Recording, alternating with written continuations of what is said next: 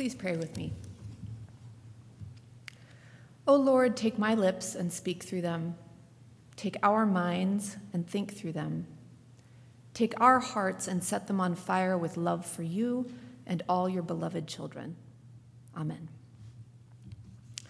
So, the scripture we've just heard, thank you guys for reading that, starts late in the life of Abraham and Sarah, way after they're first mentioned in the Bible in Genesis 11, seven chapters back. So, I'm going to recap a little bit, and we'll start way back when they actually had different names Abram and Sarai.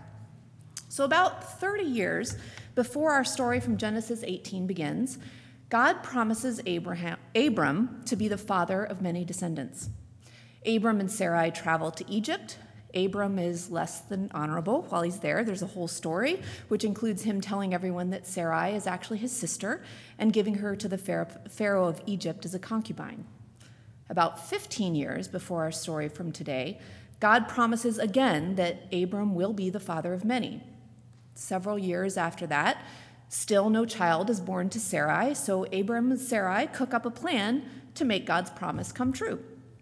Sarai's handmaid, handmaiden Hagar was given to Abram, and she became pregnant and gave him a son, Ishmael, who was born 13 years before our story begins today. In the chapter right before this one, chapter 17, God appears to Abram, who is now 99 years old, and again promises him that he will be the father of many. God gives him a new name, from Abram to Abraham, which means ancestor of a multitude. Abraham says, Yes, we already helped you figure it out, God. Ishmael is my son and will be the leader of many. And God says, Nope, not Ishmael. Your wife Sarai will give you a son. And by the way, you're not supposed to call her Sarai anymore, but Sarah, meaning princess, the mother of many. And what does Abraham do? He falls on his face and laughs. Chapter 17, verse 17.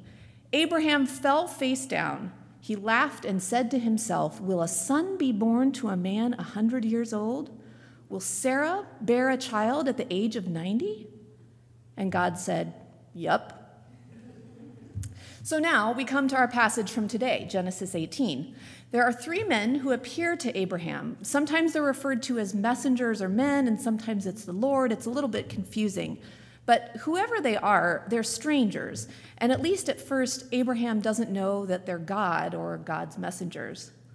Abraham offers them his hospitality a little water for washing their feet and a little bread for refreshment, and they sit down to wait for him. Abraham hurries off and asks Sarah for these things, but instead of a little bread, he asks Sarah for three measures of choice flour. Three measures is about a bushel of flour. So that's about enough to make like 30 pounds ish of dough. And the choice flour is the fancy flour, the flour reserved for kings and noble people. And so, not only a ridiculous amount of fancy bread, but Abraham also prepares a young calf and curds and milk, an abundance of hospitality, and an extravagance of hospitality. This story, as I was thinking about it, about hospitality, made me wonder how I could do better with an extravagant welcome and how I've seen that gift manifested in others. The other day, I got a call from my dad out of the blue. Now, I never know quite what to expect when my dad calls. It could be that he wants to have a nerdy chat about birds, which I'm always happy to do, or that he's just on the road and wants to talk. I'm always a little bit nervous that he's channeling his dad, my grandpa, who we have lots of stories of grandpa, but once just showed up at our door for an unannounced visit, having driven through three states from Ohio. But this time my dad asked, Hey, can you translate for me? My parents live near Bethel College in Newton, Kansas, and the college parking lot is right across the street from their house. A semi had broken down there, and dad had gone over to see what was happening because he likes to know what's happening, but the driver spoke only Spanish. The driver and I chatted a bit on the phone, and I found that he needed to find his way to Wichita, half an hour south of Newton, but that he couldn't find an Uber because Ubers don't exist in Newton, Kansas. I translated that for my dad, who immediately said, I'll take him, no problem. The man was incredulous. I'll pay him for that, he said, which of course I knew my dad wouldn't accept. And I taught my dad about Google Translate so that they could have a conversation on their drive. And later that day, my dad called me back to tell me all about what they'd talked about on their way to and from Wichita. I want to be like my dad. I want to jump in and ask questions. I want to embrace the absurdity of not knowing and be open to helping or being helped. Those are gifts that my dad has in abundance, and those are gifts that I'm still working on embracing. Where have you experienced radical hospitality? And how have you extended that hospitality to others? And how could we as a church family help each other as we move towards Abraham's radical hospitality? Now, back in our Genesis story, we come to Sarah's part. She's listening, over eavesdropping to Abraham and the guests talk inside the tent, but she remains hidden. One of the men, or God, whoever it is, says, Abraham, your wife Sarah will have a son. And Sarah laughs. Now, when you've heard this text preached before, do you remember how the speaker characterized Sarah? I have heard it preached much like doubting Thomas, like her faith wasn't complete, like she should have believed God. But just like doubting Thomas gets a bad rap, I think Sarah does too in this story. Remember, she has been waiting for almost her whole life to get pregnant. And this takes place over 30 years since the first time that God promised that Abraham would have many descendants. For the last 13 years, she's assumed that Ishmael is that son who will be giving him the descendants and that he will be the descendant of Abraham. She's given up the idea of having her own child. Forgive me for a minute for a little bit of body talk, but it's there in the text, and I want to make sure it's really clear to all of us. Sarah is postmenopausal. She's not having periods anymore, and it even says that in chapter 18, verse 11. It had ceased to be with Sarah after the manner of women. Sarah is 90, Abraham is 99. She laughs to herself at the idea of having a child saying, After I have grown old, and my husband is old? Shall I have pleasure? Or in my favorite translation that I read, an old woman like me get pregnant with this old man of a husband? Friends, she is old. Her husband is old. This is not gonna happen. So Sarah laughs. Because if you were 90 years old and your husband was 99 and you'd stopped menstruating decades ago and someone told you you were gonna have a baby, I think that the only real response here is laughter. Like, kind of like giggling like a junior higher in health class kind of laughter, like wondering how is this really going to work kind of laughter. And I also wonder whether this laughter contained another emotion for Sarah. Abraham has already had a child with Hagar, and we know that caused tension among all of them. Abraham had given Sarah to the Pharaoh. Was there still conflict between Sarah and Abraham? Because we don't just laugh when we're happy, we laugh when we're embarrassed, when we're hurt, when we're uncertain. So maybe this laughter is incredulous, maybe it's a pained laugh, maybe it's joyful, but it's an honest laugh. It's an understandable and a relatable laugh. And despite what I picked up about this story in my youth, Sarah is not rebuked for laughing. God says, Why did you laugh? Is anything too wonderful for the Lord?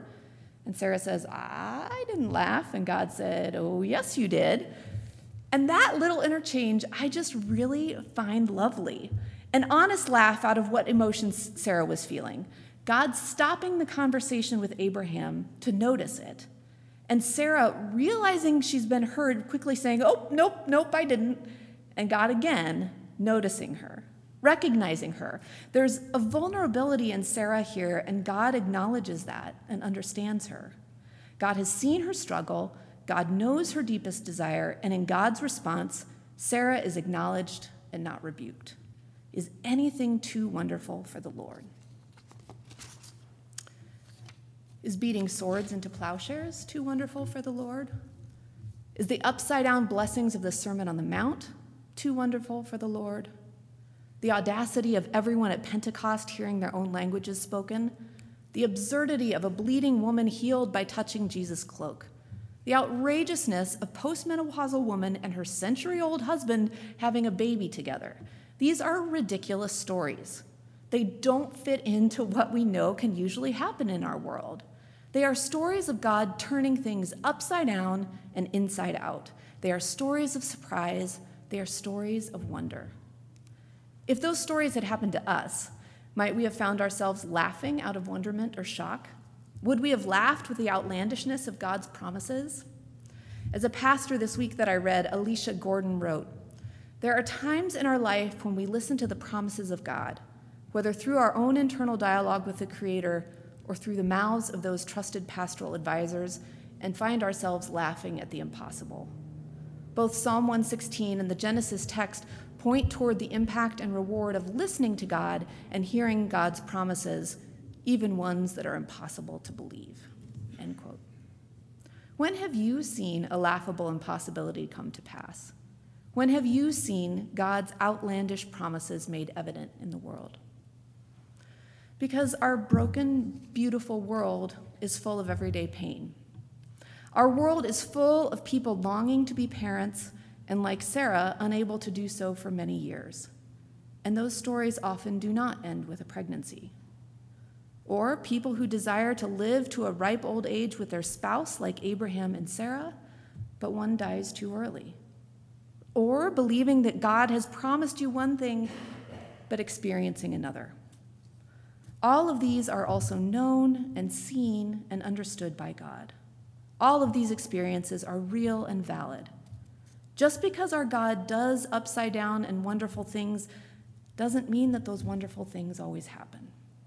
And I wish I had an explanation for that. Why sometimes we can laugh with the wonderment of it all, and sometimes we cry or we scream in frustration. But what I do know is that God is there.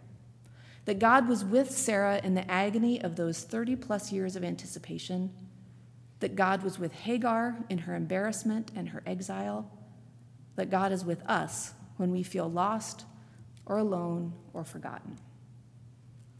The God of laughable impossibilities, the God of radical hospitality, the God who created universes and tiny atoms, the God who surrounds us and who lives within us, this huge and tiny and unimaginable God, this God cares about each one of us. This God laughs with us and cries with us and is with us in our pain. This God is patient and understanding when we are decidedly not. This God delights what we delight in. This God waits for us as long as it takes, because nothing is too wonderful for God.